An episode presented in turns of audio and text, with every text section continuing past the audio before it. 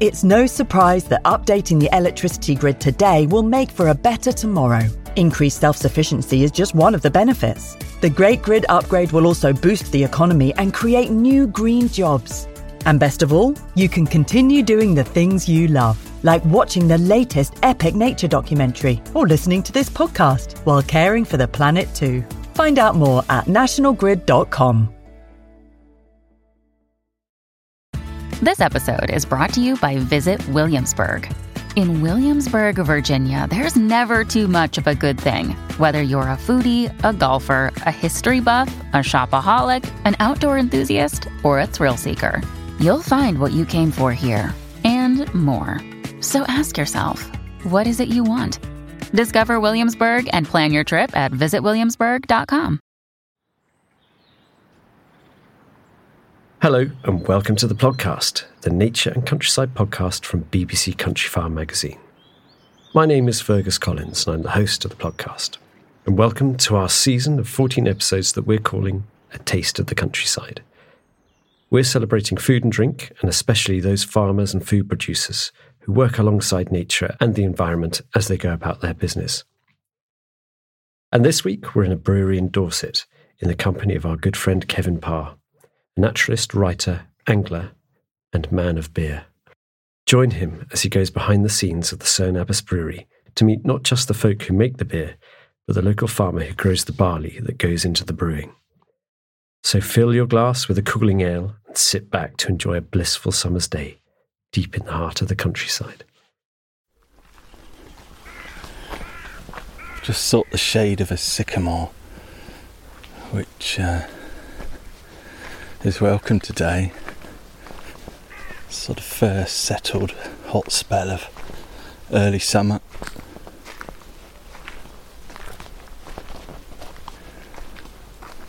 Let's sneak up to the edge of a field and just look to where I've been.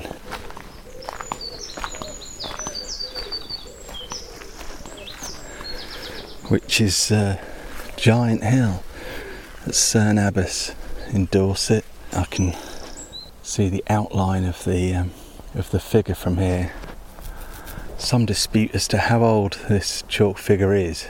Be Saxon theories recently uh, unearthed that um, point to that. It's which would make it a lot older than the white horses that sort of appear on the hills up in Wiltshire, especially. Anyone who doesn't know it, it's a huge figure of a man holding a club, and nothing's left to the imagination. it's often regarded as a symbol of fertility. There's there's various legends about its potency that perhaps spending time there in various shapes or forms or situations might aid fertility but it's a well known spot. I'm just walking back now. I've just had a quick walk around the bottom, mainly to look for uh, butterflies. And I saw plenty. It's a little bit late now for Duke of Burgundy, which do occur here. But uh, I saw my first marbled white of the year, so that was rather nice. Meadow browns and small heaths out in force. A couple of small blues, which was very pleasant and it's and oh burnet moths just by the thousand there everywhere. I'm just going to wander back down now to the little bridge which crosses the River Cerne, which is just a short chalk stream, a tributary of the Frome. And I'm going to follow it downstream. I'm doing this journey slightly, slightly to cock because um, that's a terrible pun actually, given given what I'm looking at. Um, I'm actually going to visit a brewery, which is about half a mile downstream, and then I'm going to visit a farm thereafter where the barley from which the beer is brewed is grown organically. But I'm sort of following the route of the stream, which always seems appropriate to me at least. So I'm floating downstream realistically I should go to the farm first. But uh, it does bookend the process of the of brewing, so it, it works okay, I think. And this is a stream, a little river that I think Fergus knows because I'm pretty sure this is where he caught his first ever fish. I think he caught a little trout. I might have made that up. I'll have to double check with him. Or maybe he can edit this bit out if it's wrong. I won't pause at the bridge, there are kids playing in it, which is great to see. Um, but probably won't make for particularly good listening. That breeze, God, that's nice. And I shall um, join you again when I reach the brewery.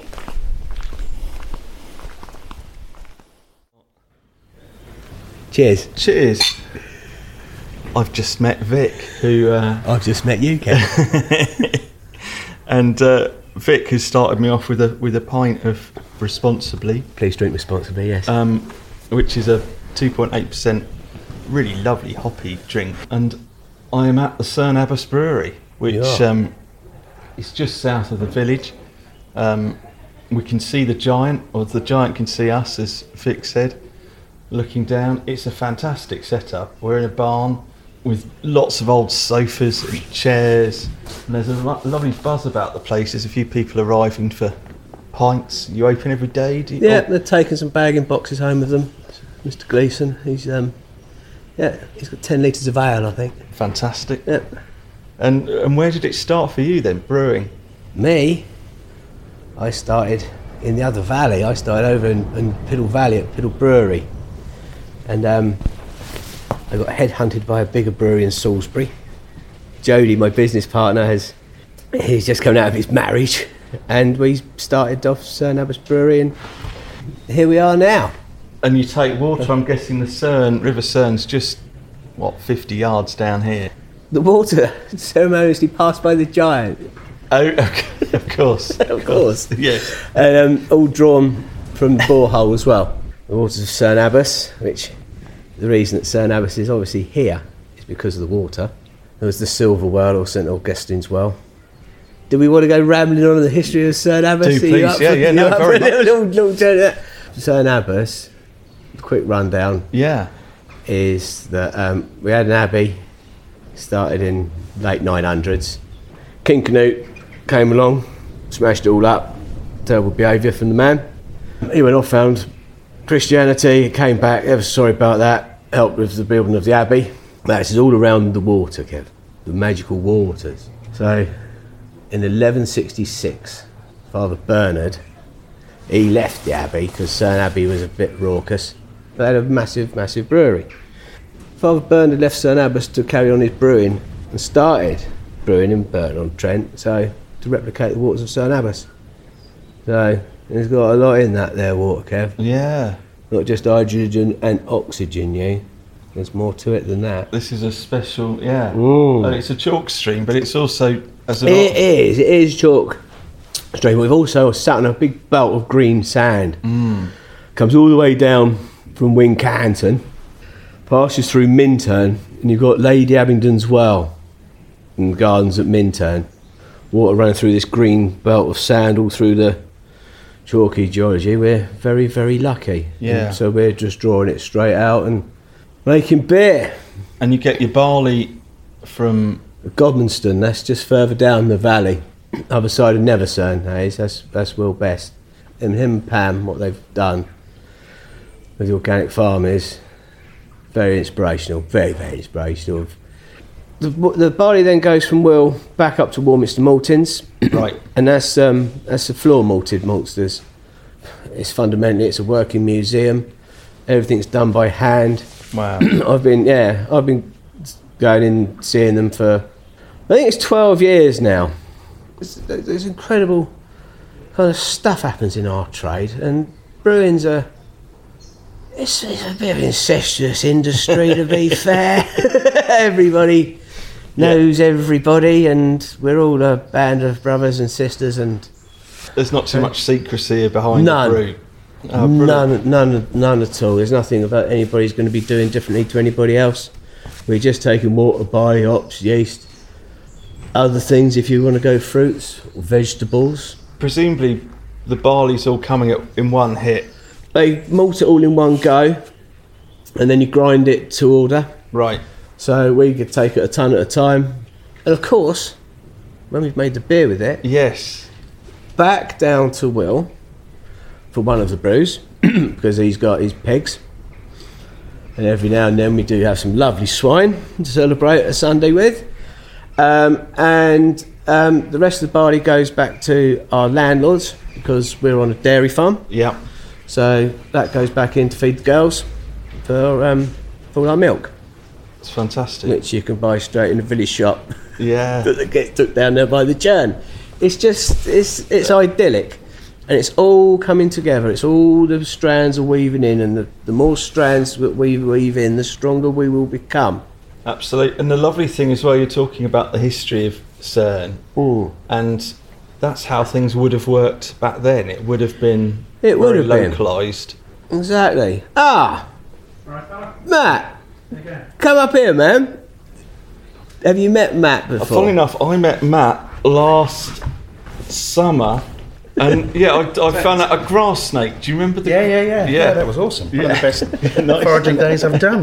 Good to see you, buddy. Man, it's the coldest hand in Dorset. Feel that? Um, we've mate. just been joined by um, Matt Follas, who's a chef. I knew you. You won MasterChef a, a few years ago now. 13 years. Thirteen years. Okay, but you're certainly you're you're not a native. You're Australian, I believe. Oh, and Oh dear. I'm a Good. Kiwi. yeah, Yeah, Kiwi. yeah, I know. I'm gonna, I'm gonna I can- rewind that bit. Are you still restauranting or? Yeah, bit of restaurant, bit of. We do foraging days, we make liqueurs. You can buy these liqueurs here, obviously, Fantastic. of course. Available at. Available at St Albans Brewery. Obviously, we stock we stock Vic's beers. Yeah, Yeah, yeah. Naturally. Loving the look of that one that you've got on the bottom of the board, the Meadow Sweet and Yarrow, and yeah, I talk nonsense about how to make beer when I'm on the course, and it's nice to see Oh, it's someone actually doing it. Yeah. Do, do you make it yourself? I don't. I make well. We make liqueurs. Um, I, I make a bit of wine occasionally for personal use. And when we do our foraging days, we you know we talk a lot about how to do it. So Yeah. uh, Fermentation. yeah, yeah. Fermentation. Fermentation is legal. Distillation is not. Well, I wouldn't know anything about distillation. I'm a brewer. no moonshine stills here. No, civilized countries like New Zealand, you're allowed to distill Exactly. for personal use. Yeah. Exactly. Not in the UK. Without I a do license. have a you little can get a one though. license. That yeah, we can have a look Yeah. at that at some point. Um, for making perfume, I see. of course. Yes. Or vinegar? Vinegars. Yeah. Yeah. Yeah. Yeah. The only legal way of distilling is um, freezing. You can, you I can to in- change the alcohol content, but I don't think I'd want the revenue knocking on my door. No, thank What- you. what you're doing we with get our ice beer machine. duty returns in on time. Yeah. But you've got your malt bill with your maltsters. You've got your hop bill with your hop merchants and water from the ground. And, and Yeah. well, obviously, there's obviously the duty, which is the biggest cost of everything that we own. But that's the man. And how do you, when you're creating a, a brew, and what sort of quantities are you looking at in difference in, in, in amount of malt, the amount of We've- hops or? We go for it every time. Um, when I first did my first brew when we was over in Chideock, that's your only leap of faith. I went for something that I knew was where I wanted to be. Then we went for the first four brews, slightly different. And then was when Jody was coming out of the pub, we put Yeah. all four beers on the handpulls with one, two, three, and four. Shoebox with bits of paper for various degrees of abuse, and let us know which ones that you um, liked the most. Um, it came out number three. so then we did it for a couple of weeks, and I've looked back through these recipes recently because I've gone back through all the sort of all of that, and it was um, it's incredible how close they are to what we're doing. Really? Yeah, nothing's really ventured that far. And from one beer, we kind of lead into another one. And then we do the seasonal beers, which we have no recipe for. So you've got your core range. And then during the lockdown was brilliant because we didn't have to keep people going, oh, we want this one, we want this one. And Yeah. the more people that shout, we want it, we have to brew it. We're not sure whether we're making everything we sell or we're selling everything we make or how it's all working, but we literally, as soon as it's made, it's gone. And we operate at that speed. And of course, when the pubs aren't around, taking casks and casks of beer, we could brew what we want. Yeah. And I ventured down the route of um, I started off with echinacea, so I thought that would be good if there's virus going about and colds, help your immune system. And yarrow, mugwort, meadow sweet. Meadow Sweet is a. I- I'm guessing you use that. Yeah, yeah, yeah. Fantastic one. Yarrow's good as well. Yeah. The old mugwort helps with the. Uh, I don't know mugwort. it's a first cousin to wormwood, which you Oh probably know right. better as Yes. absinthe. Yes. Yeah. So, but um, what do you use it for? Flavour or? Ah, it's all for flavour, but- smell, and Yeah, it's got quite a strong flavour. So people used to use it. Um, you Before have a bunch hops, of it yeah. over your over your uh, fireplace. You have to keep the bad spirits away. Oh and then when you go to a new house, you light that bunch, which is nice and dry, and whisk it around the house as a as a smudge. And that, that's where people these days use sage, which is a, a, a cousin of it. But um, wormwood or mugwort's the one that you, you use as a smudge stick to get the bad spirits out of Oh, the house that fantastic. you move into and tastes nice, yeah. and it tastes good. Perfect. Makes a nice tea, and you get um, So it's a cleansing beer. As you're Yeah, drinking. it. yeah. Also, we, we, what you've got to remember is that people have been making beers for a long time before been doing them with hops. Yeah. When the Abbey was, there was no hops when the Abbey was about, so they would have been using whatever was about and stuff, and you read books and things. It's kind of harking back to that going forward, and the beers years ago would have been a bit grubbier than they are now. But because it's fermented, you're not going to get diphtheria and all those wonderful things. It's actually good for you. So um, why not just have a little step back in the into the past? With the one that Matt was saying about the Gruit went into the Dorchester Beer X, and I brewed it with Anthony at Copper Street Brewery, my fierce business rival from Dorchester. Right. yeah, wore Anthony man and Anne. So there's no hops, straight in with what we kind of all bought along and procured. In it all went eight percent as well, and uh, yeah, it is, it's incredible. But now there's a couple of bottles left on the shelf. There's 20 litres in the coal store, and that's gone. We'll go in the brewery in a bit. We've got um, Ginger Fox brewing at the minute, and that's got 40 kilos of fresh ginger went in yesterday. Oh mate, you wait till you get a nose full of that. It is handsome all the ginger in there, that's fermenting away. It's on the second day of fermentation, so it'd be kicking and smelling on nice. Excellent. We'll go and have a whiff of that. That'd be your- lovely, yeah, to go and have a look. You can have a chat about that. We can catch up with Jody then, Yeah, that'd be the great. Invisible Man. He's in there, but he's brewing Legless Jester in a minute. Fantastic. Well, we'll head on We'll head on head on inside and, inside a and bit, yeah. see what's happening. Brilliant, let's do that.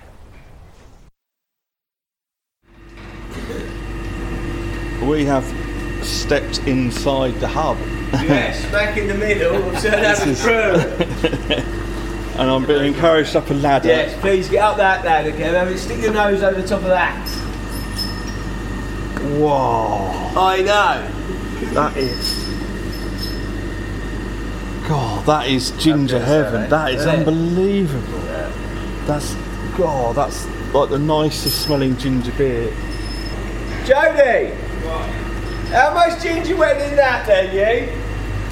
How much? Yeah. 40 kilos. This is Jody. Hi, Jody. Hello. You're and you're partners with Vic, I guess. Yeah, not in the biblical sense, but No, no. But obviously doing most of the hard work by the looks. of things. always, yeah. How did you get into brewing? well, I had one of the pubs in the village, but managing that. Um, In Cerne? yeah, and the Giant. Oh, yep.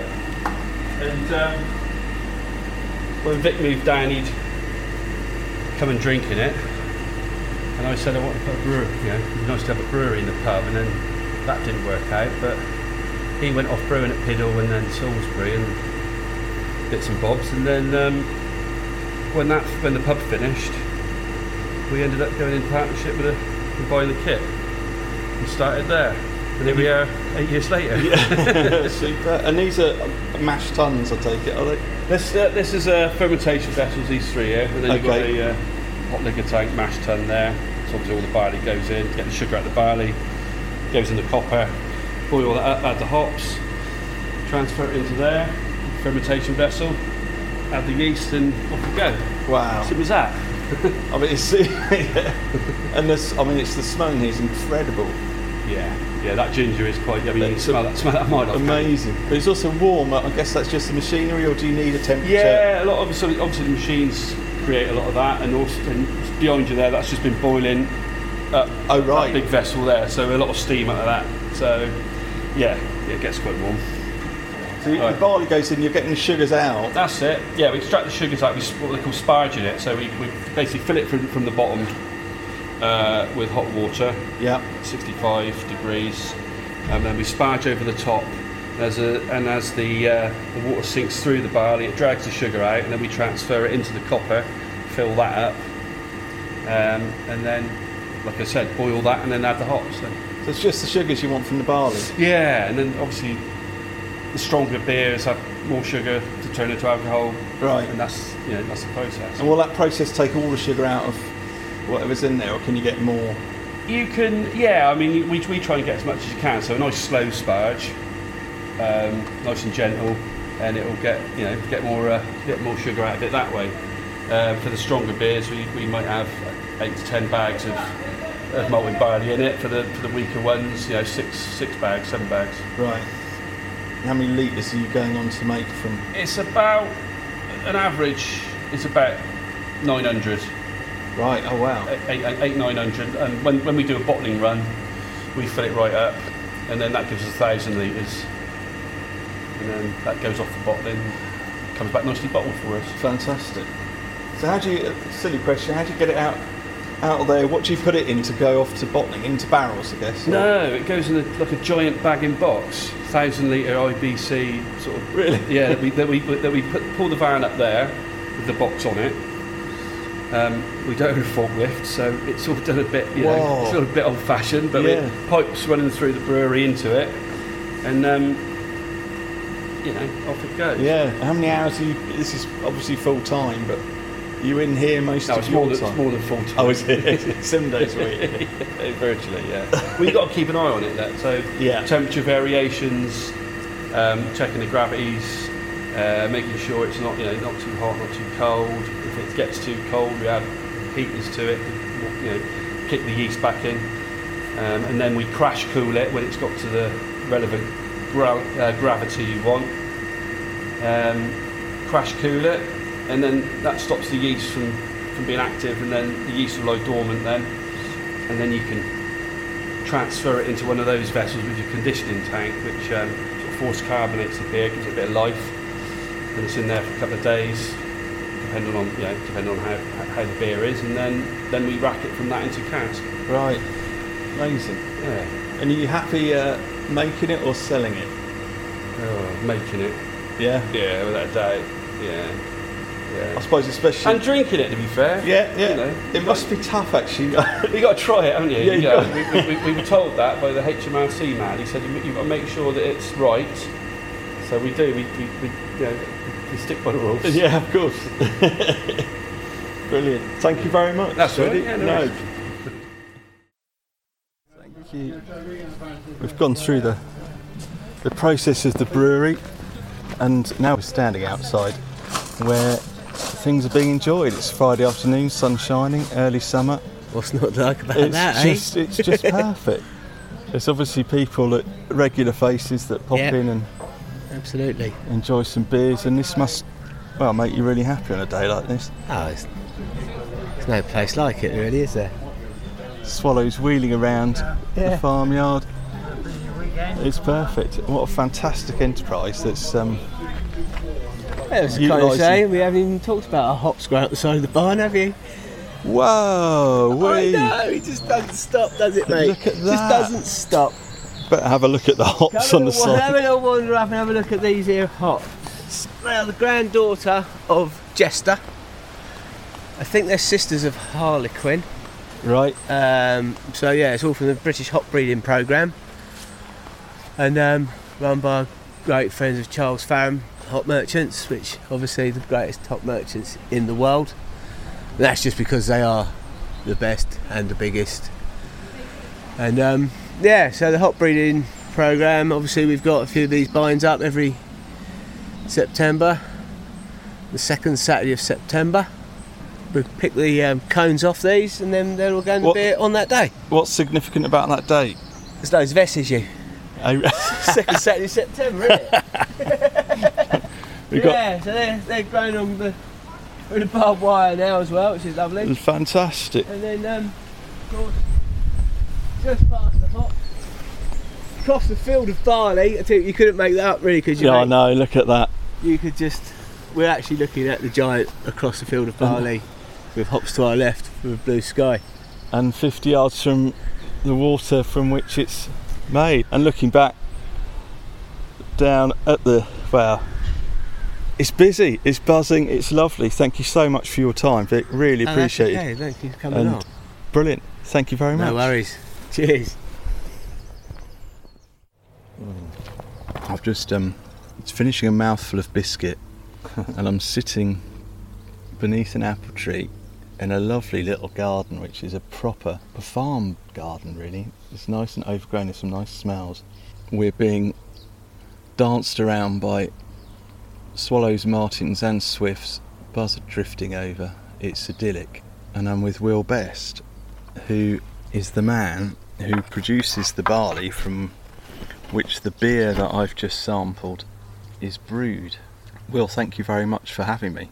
How long have you been here? Well, it'll be 75 years come October. Really? Actually, my wife and I have actually been the farmers of it for, I think it's 51 years. wow. Maybe 52, I'm not quite sure. um, yeah, well, it's, it's, it's an interesting story about the brewery because when I was 66, my, my left knee completely gave out, and uh, we were dairy farmers mainly, and the cereals that we did grow were for the cows to eat. Yeah. and um, the farm been organic since the 80s and uh, we have some pigs and we used to have sheep and we do a bit of arable and some thatching straw and all sorts but the dairy was the main thing. But i couldn't i could no longer get the cows in and milk them because my leg was just gone. And the doctor said well you you better retire and then you can have a knee replacement. Um, so we did sell the dairy herd which was quite a wrench. Um, and then I recovered from this knee operation, got a bit more mobile. But we were doing some fairly sort of low key tick over type farming, just grazing a few cattle and things. And Vic appears, probably then, went at the very start of his brewery and his first premises up the top of the hill, and more or less bullied us into growing. well, he didn't know. And to be fair, he he took he took me up to the maltsters for their open day up in Warminster, and the malts. Warminster Maltings is incredible. It's grade one listed, and it's still doing what it was listed for, i.e., being a maltings Wow. Yeah. and it's all still done by hand and, and so on. And um, it was really it was really marvellous. And of course, they gave us a few pints and one thing and the other. So at the end of it, I said, "Okay, Vic, I'll, I'll have a go at growing this barley for you." And the funny thing is that I sowed my first winter cereals for my my own in 1970, and the two varieties, the wheat was Maris Widgeon Yeah. and the barley was Maris Otter. And in 19 in 2021, guess which varieties we sowed?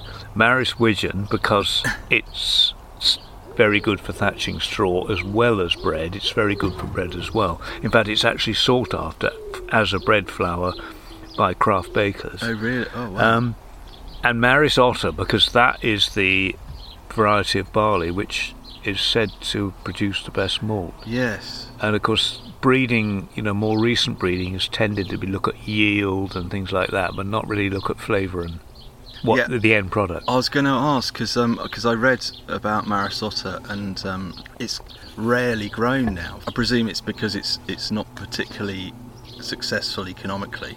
Well, it's fairly it's fairly low yielding, but of course, Right. But what happened? So anyway, we put a few acres in, and they malted it, and Vic had it, and it was all marvellous, and the beer was good. And and they, the maltsters, came back to us and said, "Can you grow more? Can you grow more?" Because what it, I think what had happened was that they had gone to the craft brewers and say, "Look, we want you know, um, we got this wonderful variety of barley. Make make the best malt, make your best beer." uh, Maris Otter, and they sort of looked up and said, um, "I take it it's organic." Oh, um, hmm, we've only got one organic grower. and um, I mean, hopefully they're getting some more, but we can't grow a very, it's not a very big farm. We have to have, with organic farming, you've got to have a sensible rotation. So we can only grow it, you know, in any one field, what one year in seven or eight or something. Oh wow, yeah. So, so obviously we we're restricted the acreage we can grow, and ho- hopefully they found some more growers. But it's actually because it's so sought after, they've been paying us a very good price for it. So actually, it started off as a favour to Vic, but actually I think Vic's done us a favour getting us So it's nice, a, a real viability. making us growers of it. It's quite a nice story. That is that's lovely. And Yeah. then and, and obviously organically, I mean, you're it's well hard to compete.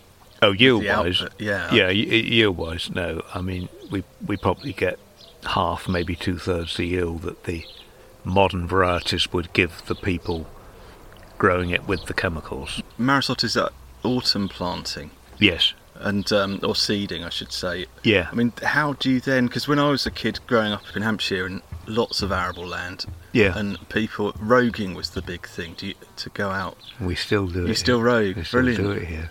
Yeah, we've got probably next week. It's not too hot. We we better do the the winter barley because this, as you realise, we're pretty much in a drought situation here, and everything's racing towards harvest too early. Yeah, in the 70s and 80s and that we we all rode desperately, and we actually got so that it wasn't an issue on the farm for 10, 15 years, and then when we weren't really looking, they started popping up. And one pops up one year and you don't notice, and you've got about 150 next year. um, so it has become it has become more of an issue.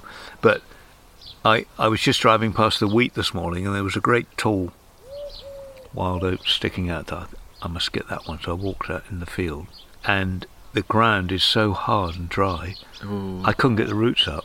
really? It just broke off. I just I could not get the roots up. Wow. I mean, I'd have had to take a sort of garden fork to it or something. Yeah, we're in a, quite a drought situation. the soil here is varies all over the place around here. Are you on the green sand or the chalk, or are you? No, um, it, it's it's all on the chalk. And um, Robin Appel, the man who owns the maltings, he jumps up and down and says, "Oh, you've got Andover series. That's Okay. the best soil for malting barley." really? Yeah, that's actually, I think, I'm right in saying, because we have basically like a bit of variation in the soil, and and we have we have the clay cap, which is like this layer of clay o- over the top, of reddish clay, and then on the slopes we have this lovely dark soil, just quite shallow on the chalk, but this lovely soil. It's, I mean, all of it is absolutely jiggered with flints of all yes. sizes. Yeah, I bet. Um, but people say, "Cool, how'd you get on with these?" I, I don't know any different. I mean, they rattle, you know, when you're drilling or something. Yeah. But you know, we're used to it, and we obviously have to do a bit of rolling. Um, but but they're just part of life. Um, but so I think we are probably in the right place for malting barley, the right variety. Get the soil in good heart through organic farming, and and you get you get a good pint. Well, yeah, the, the, yes, and I've I've now sampled yeah a few of their beers. They're very nice, and when I'm followed the path of the stream or the river down the valley, but and obviously the journey from you to the brewery is is just a short ten minute hop. Yeah, but the but of course the barley has to go to Warminster to be Yes. malted and come back. Yeah. So so until Vic gets really enterprising and starts doing his own malting, Yes. I mean that would be that would be quite something. But yeah, it does have to go there and back. But the the spent grains, yeah. my son has just driven up with the truck, so they come straight back here, as much as we want for our pigs. So that completes the circuit Yes, really. which is lovely. What, so what pigs are they? What's Um, old spots, oh wow! old Oh, spots. lovely. No, we don't have very many. We keep a few. Nice fat bacon. I bet, and really handsome animals as well. Yes. They They, they were called the orchard pig. I don't think I'd dare let them loose in our orchard. We, we, we have we have hens in our orchard, and that sort of seems to work all right. But I'm not sure old Stigger and Minnie the sows would be terribly well behaved in an orchard. I mean, I think to be fair, they, they just used after they'd after they'd picked the apples, they just let them in for a bit to tidy up all the ones that were Yeah, that yeah. were left. Because Stigger, the main sow, when when she was a youngster growing up, my son came back to moved into the cottage here, and previous tenants years ago dumped all their rubbish at the end of the garden, and it was just disappeared, you know. And we put an electric wire around it, gave her a little hut, and every morning I go in with a bucket of food, and I come out with a bucket of plastic she dug up. Really? She would. She went through, dug up all the plastic, left it on the surface. I'd pick it up. amazing. And is there any left now? Is it? No, no, it's all gone. Then um, my son, see, you know, he grassed it down. He's got like a sort of little bit of a hay meadow out there, Yeah. and um, it's the same with nettles. You, you know, you get a bad nettle patch. Well, the chemical boys will spray it, but we don't have that option. So, so again, we put a wire around it, put a hut up, and keep them there long enough that they don't just eat the nettles, but they get all the roots up, and then we can seed it down again. Yeah, I- I've got a lot of time for pigs. Yes, I bet. I bet.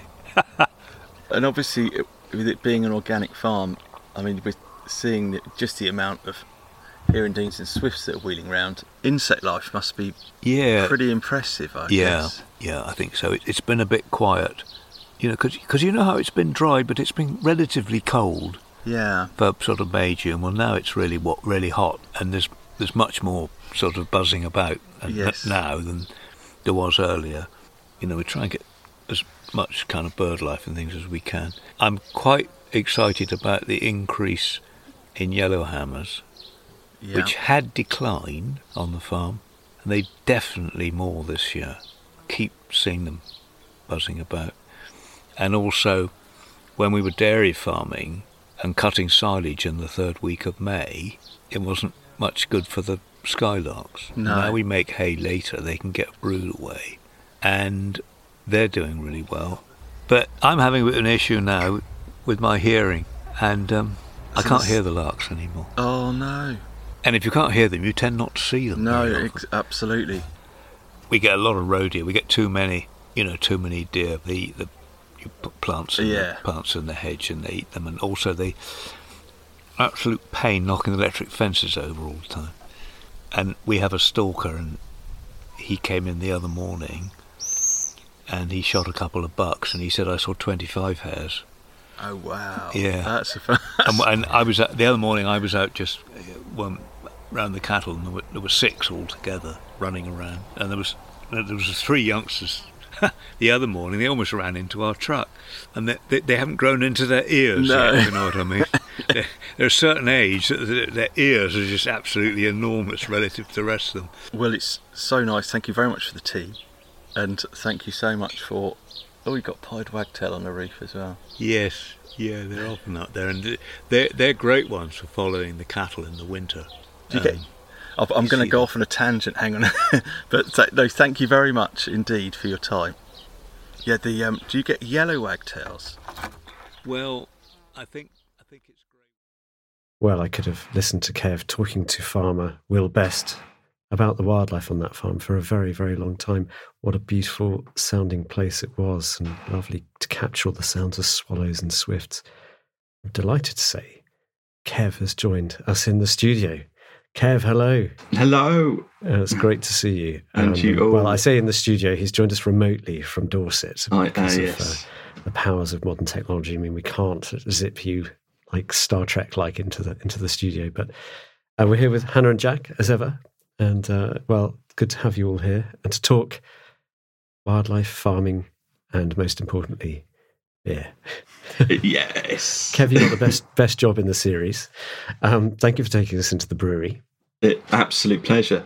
And it's yeah, opened Yeah, the door to a, a really nice world, actually. I've been back since. Have you? we should have got you from the brewery today. Uh, exactly. wonderful characters there, Vic, Jodie, and Matt, as well as obviously Will. Um, Just amazing characters. Yeah, absolutely. And I think, and the people that were coming in to the brewery, they open sort of for the public, and um, and there were just people coming and going, and then lots of locals just coming in and they were helping out and doing this and doing that and just everyone was so happy and positive and welcoming and they just they just want to be part of it it's a really nice thing it's obviously um uh, there's a strong community feel at certain Is that is, is that the beer or the local community? I think a bit of both. I think beer always helps um, generate some community spirit, doesn't it? Yeah. Um, and if you're all sharing it, and they and they do various things. They've just had a, a festival there this weekend. Endorse it, they called it. En- it's called Endorset. yeah, um, oh, I got it. Okay, And just I'm bear- really yeah. slow today. Um, which was a three-day do, um, which looked a lot of fun. And then in a couple of weeks, um, Chesney Hawkes is going to be. Chesney Hawkes. The this, uh, Yeah. uh, Hannah and Jack are too young for Chesney Hawkes. Do you know, Probably. you know who Chesney Hawkes is? I know the name. Okay, I am the one. I'm aware of him. Okay, I am the one and only. Is that the? Is that, That, the one? that's him, yeah. Um, He had one. He had an enormous hit in the eighties, and he was at school with Vic, and um, he's doing a sort of benefit gig for for Vic, who's not very well. So um, they're going to raise some money um, for treatment, and Oh my goodness. Because Vic, Vic was so spirited and so full of the joys of life. Yeah, and how- amazing, yeah, and really nice to sort of see the process as well, and go, yeah, so you're surrounded by wildlife, as as you've you've explained to listeners before. You live Yes. deep in the Dorset wilds, and you've, you're basically like a sort of Doctor Doolittle. Uh, with- we with- do. Yeah, the house is shared. In fact, we've got a Robin who um, has basically explained where he wants his food put, and um, and with the weather being good and the doors being open, he comes in the house now, and he just he flew in yesterday, flew up to the bookshelf, just sat sat on top of the books, just surveying his domain. So yeah, he's the boss at the moment. The Robin, but he's now got he's now feeding a baby, popping in and then getting some food, and then feeding a youngster just on the step, which is rather nice. Before we, uh, any further ado, it is a hot day. I mean, we're recording this an extreme heat wave in Britain at the moment. We are in a cool room in the basement. Kev, I hope you're cool there. But I, I've got some cooling aids this end, and I, I think you might have a cooling aid that we've got some Dorset beer in the studio, to, so we can have some sort of harmonising across the ether. Absolutely. And I'm going to open this. But Hannah, are you going to try it? Because I think you need to. I need you need to confess something here. Feeling slightly like a fish out of water, as this is not something that I drink You don't- usually. you don't drink beer. No, um, I have the taste of a child. I need things to be sweet at all times, so I haven't quite matured. Lucky we have Jack here. Beer yet? Eh, well, as the sweet. Yes, that's the sweetness. I'm going to pour you those. A Uh, would you try please. it at least, Yes, just to let's see just what to, happens. for Kev's sake? Exactly. I'll do anything for Kev. So this is a, a golden ale um, from from Dorset. It says from a not not the Cerne Abbas brewery. I couldn't find any Cerne, Cerne Abbas. No, they're brewery probably beer. not not that far up in the shops. I wouldn't have thought, but they're certainly becoming more and more available. Um, I am drinking Cerne Abbas beer in my Cerne Agus, Abbas. Oh, this is fantastic. So Kev has Yeah. lifted the glass up. It has the giant, the Cerne Abbas giant. We're going to come to Cerne Abbas in a minute Mm. as a. Uh, with all the rude bits still graphically on the side of the glass, and Kev's just kind of Just sampling. Cheers! Cheers. Oh, summer's day. It's fine. It's fine. Okay. no, I, I, I like that. It's really refreshing, and um, I'm imbuing it with visions of Dorset Coombs and Mm. the sea, uh, uh, the Golden Cap, and looking over the ocean, drinking beer. All those And that one looks quite summery and hoppy, and um, very. I quite like the um, darker beers now. I've got more into Do you? them. Okay. Mm. Yeah. So that is the traditional English beer. Really. I think, yeah, I guess so. Yeah, yeah, it would be because hops. I don't think originate here, do they? Okay. Well, I, uh, I don't know. I don't know. I think I think hops were brought it were in, brought in by someone, possibly the Normans. Now I'm way up my depths. I'm no, I don't know. do you know what we I'm need to do? Is more beer podcasts in order to get our Exactly. knowledge levels up. Exactly. Um, But certainly the, the darker beer is generally more malty. Yeah, and- and I mean, I brew. I, I do Cheats Brewing at home, which is where you get a kit from your local brewing shop. It's just a question of emptying this can of malted goo, like treacle, and adding sugar and water and yeast and hops, and then it magically turns into beer. But friends who do brew, it, and the smell from their houses when they're brewing properly with the, all the, gosh, boiling up the barley, and it's a heavenly smell. It's probably one of the most comforting smells of. It is, it is. And the smell inside the by all the sort of big drums in at Cerne Abbas, the smell is unbelievable. It's not overpoweringly alcohol, it's just all the ingredients. And the ginger, because they were making that massive ginger Oh yeah, yeah. um, with 40 kilos, was it? Oh gosh, forty kilos of ginger. Yes, it's sort of like the entire harvest of a. Of a Yeah. I did, and eastern that's, I had to go back and I did try that. It was quite nice. It's quite strong as well. In fact, Hannah would probably like that because it's quite, it's got the sweetness from the ginger. If you're a ginger fan, I am a ginger fan. Then you'd probably like that. It's got, and it's quite strong as well, which can sometimes be nicer because it's about, I think it was seven or eight percent. So you know, a couple of pints and you'd be dancing around the Christmas tree. I think, but it was very nice. Well, it's it's definitely somewhere. It's a good inducement to me to go back to Cerne Abbas because I haven't been there since I was eight years old. Apart I from right? passing through, you were right. Yeah, it's where I caught my first ever fish. But um, because we were allowed, in, we were taken to the pub and given a fizzy drink and told just to get on with it. And while the adults carried on, the holidays in those days were very simple. Yeah. Uh, I got these vivid memories of just this sort of enchanted place, Cerne Abbas. It's a stunning village. I think it was voted not long ago the mo- but you know one of it won one of the most desirable places in Britain to live. And Oh, really? Gosh, it's got a lovely. It's a lovely word, a lovely name, Cerne Abbas. it is, yeah. I, I looked up actually, and um, know what, what Thomas Hardy. I I'm always curious as to what he called villages, and he just called it Abercernley or something. Oh, really? I mean, he really stretched it that's what I would do. that's rubbish. it's so bad. But, um, but and it's obviously very well known for its giant, this huge um, chalk figure on the With hill. great that- phallus. Yeah. yeah, yeah, yeah. Recent research suggests that it could be Saxon because there's always been arguments about how old it actually is. Because the sort of white horses up in Wiltshire and are much more recent Victorian, I think. Whereas this is, I mean, some people believe it to go date right back to Iron Age, but I think Saxon seems to be a popular. That's pretty good. I think that's that's you know, well over a thousand years. Yeah, Saxon. So yeah, and it's quite crude. I think some of the horses on the hill on the hills, particularly around um, Marlborough, are very very recognisably modern horse shapes. Yeah, Whereas yeah. the the um, the white horse Uffington is a, a marvel of form, and it, it's almost like a deconstructed horse. You've seen the white horse at Uffington. I, I would have done. Yes, oh, yes, well, I we know have what to do you a meant. pod- Oh we have to do a podcast there. Yeah, Yeah, Sort of of, sort of course. galloping across the hill. It's the most extraordinary thing. I think that's an outing.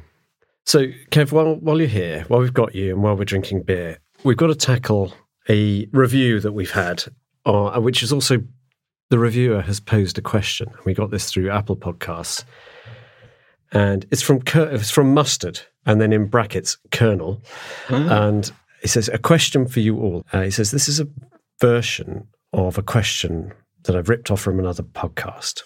That being said, however, here it is. If you could pick one thing to emerge from a chrysalis as, so if you were to go into a chrysalis and emerge into something else, what would it be? And he, he, he or she says, preferably something featured previously on the podcast. But I'm, I'm I think we can. It's our rules. um, Colonel Mustard, thank you, Colonel Mustard. It's five star review, so thank you very much for that. Um, but an intriguing question, one that's had us stumped for a few weeks. So we've we've been thinking about um, Kev or I think Jack. Actually, Jack, you look most confident you've got an answer to this one. Wow. Uh, What would it be? I think it would be an owl. Ah, okay. Partly because I've been told before I've got quite owly features. uh, but I, I think also um, specifically the one that flew into you, Yes, the, uh, yeah. bringing it back to being in the podcast. Yes. I'm a night night sort of person. I'm not an early morning person. I'm a sort of night person, like an, owl- an we know owl, about the guess. nightclubs. Oh, of course, all the, all the nightclubs. Um, so I'm a, a night person, and I think they're quite. I'm, I mean, if I'm really, if I'm really going deep with this, I think they some of their senses are really strong. Hmm. Super sharp. Yeah. I guess sort of that for me, my hearing's probably quite my Yes. I've got a strong yeah, sense in that yeah, that yeah. way. So maybe that's my my link to being an owl. You're a podcast owl. Yes. Fantastic. Okay, yeah. As Jack, as he's saying this, his head has just moved out through 180 degrees. And, Well, interestingly, I think I would also like to be a bird, oh, right. but specifically, I'd like to be Helen Macdonald's bird, Ooh. and I could just hang out with them all day oh, and have a lovely time. So I wouldn't mind if I was like a parrot or a raven or a goshawk or anything, but Pigeon. it would be a lovely thing to be. I think. Yes, pigeon. So you'd be quite happy perched on Helen Macdonald's gauntleted hand. Kev, how about you? Are you uh, Um, have you got a? Well, I was going bird as well, actually, and I was thinking um, golden eagle. Um, Yeah. Of course, he has to one up us. No, but now it They feels a little eat bit- owls, don't they? Yeah. But listen, but now I'm been. I've, I feel like it's almost a bit cliched, and it's a bit. It's a bit too grand because golden eagle is majestic. I mean, it is the most Well, majestic. you're majestic, bird. Kev. I mean, I Yeah, can see I'm- it exactly. I'm definitely not.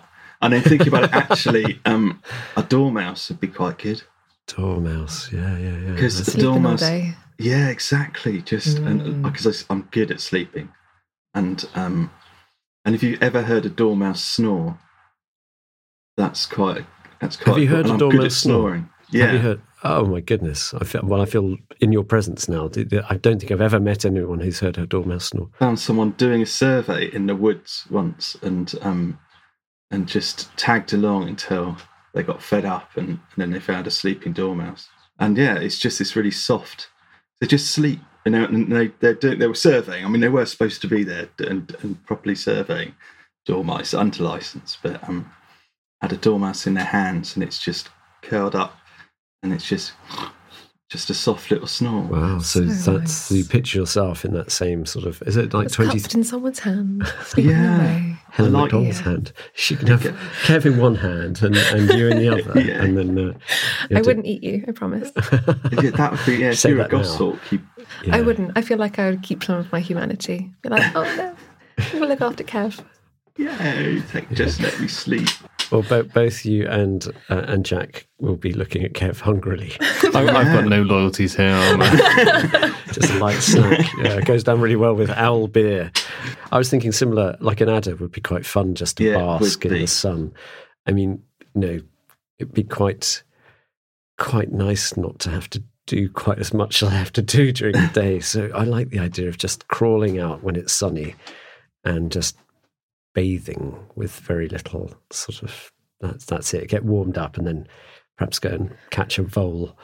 I'm getting a sense of how tired you two are. I can I can get the adder thing, although but I, the idea of never being able to blink would bother me.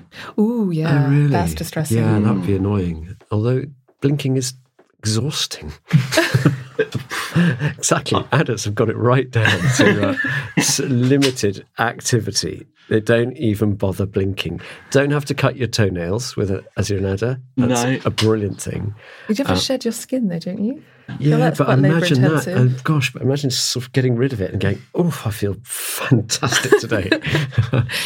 I mean, it's a great question. Thank you, Colonel Mustard, um, from the billiard room with the lead piping. That was a, a great, great. What would tip. you like to be, Colonel Mustard? Which what would you yes, like to come back yes, as? you do, yes, exactly. Back at you, back at you. And listeners, please do tell us what because I think we've had a go at it, but we've been taken a bit by surprise. So take your time. To let us know of the most int- and why what you would like to change into. Another question we've been asking ourselves recently is what is our favourite sort of picnic food or going out food? Like, what would you, if you're going out for the day, what can you depend on being in your bag? Oh, um, I quite like um, nuts, raisins, and trail mixes and things. Mm. They're good, and they're just um, and and they do they go a long way. You Little still in dormouse mode? A li- little bit. Yeah, those sorts of mixes with with dried fruit as well. Quite like Mm. those sorts of things. That's good. I think that's a great one. That's a new one for us. I'd like, I'd like to hear some really interesting things for us to try out from listeners. That um, so please get in touch with me. I'm Fergus Collins. My email address is editor at countryfile.com. Kev, what else have you been up to? Because I always love to hear your tales. You're always out finding interesting things.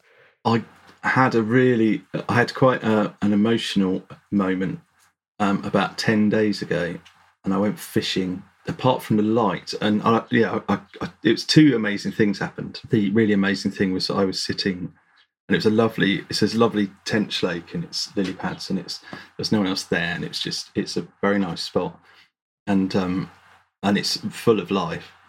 And but then just out of my periphery, sort of to the right, I sort of I saw birds just moving, and then there's two orders on the right hand side, and I thought, and they went behind those trees, and then my mind's like whizzing, thinking, trying to sort of process what it's seen, and I thought, that's interesting. Those those swallows or martins that were mobbing that buzzard looked a lot more like crows that were mobbing a white-tailed eagle, and then No. and then as I No sort of way. worked through my head, I suddenly thought, oh my gosh. And then, so by the time they came out the other side of the trees, I was on my feet with my binoculars, which have always come with me. And it was one of the white tailed eagles Oh my goodness. Oh. from the Isle of Wight Gosh. reintroduction. And it's the first eagle I've seen for 10 and a half years, Wow. which is the longest period of my life that I've gone without seeing an eagle.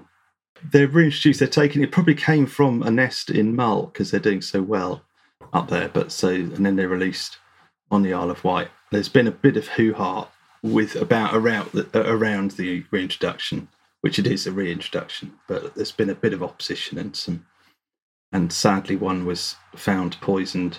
In Dorset, wasn't it? Yeah. that's right. Yeah, yeah. I think I think it's one of those deeply disturbing stories. So it, it, Yes. It's quite likely that it was deliberately poisoned, and we are still awaiting some sort of Yeah, there- I think- investigation, aren't we? Or, or I think the police closed the investigation. I think that evidence in, for anything like that is so difficult to. Um, a deliberate act is almost impossible to prove. But um, Hmm. but yeah, very sad. Um, but but on the positive, seeing this eagle oh, was just, wonderful. and for an hour I couldn't I couldn't fish. I just was and I was just grinning and I, I felt a bit teary. It's just amazing. It just literally left me That's so lovely. absolutely buzzing. It was incredible. And the best thing is because they're tagged, I contacted the chap who is part of the Roy Dennis um, Association, and he could tell me it was. Um, I can't remember its tag number, but it was a second calendar year male. So it wasn't not even one not of them. quite, not quite ready to breed yet, but no, just, they're, I think normally about five when they. Okay, so we're going to have to wait wait before the ne- the first nesting attempt. But that's very exciting times. But massive birds, eight foot wingspan, just looked very stupid going over this little tench pond. yeah, yeah, in they the don't, Dorset. they don't. They seem to be out of place. Well, maybe that's what people think is that they shouldn't be here, but actually, that, that's where they, they used should. to be. Yeah. Well, Kev, that's brilliant. What just full of full of joy as ever. A trip to a brewery, and also happy tales of reptiles, and very exciting tales of eagles in Dorset. So, look forward to having you back soon on another adventure. and I know you're going to take Hannah fishing at some stage. Yes. Well, thank you. I before we go, I do have a countryside joke. It's been a while, I know, Embrace yourselves. It has been sweet reprieve. So, the, why don't tawny owls mate in the rain? Uh, shall I tell you? Because it's too wet to woo. Nice. Too wet to woo. Good. Yeah. Oh dear. Cute, cute can laughter. it's that's not bad. I was almost Have you got getting one? it. Kev? Have you, No, no, yeah, I haven't. ca- I don't think I know. I, I don't. I can never pull jokes out to order. No, I, I've had to spend. I've had to spend six weeks planning that one. Did it go down as well as expected? Better actually. oh, okay, that's good. Yeah, yeah. I was greeted with silence rather than, rather than booing. Um, well, that was a wonderful adventure. Thank you, Kev. All that's left for me to say is thank you, everyone, for listening. Join us again next week for another lovely adventure in the countryside. But for now, goodbye.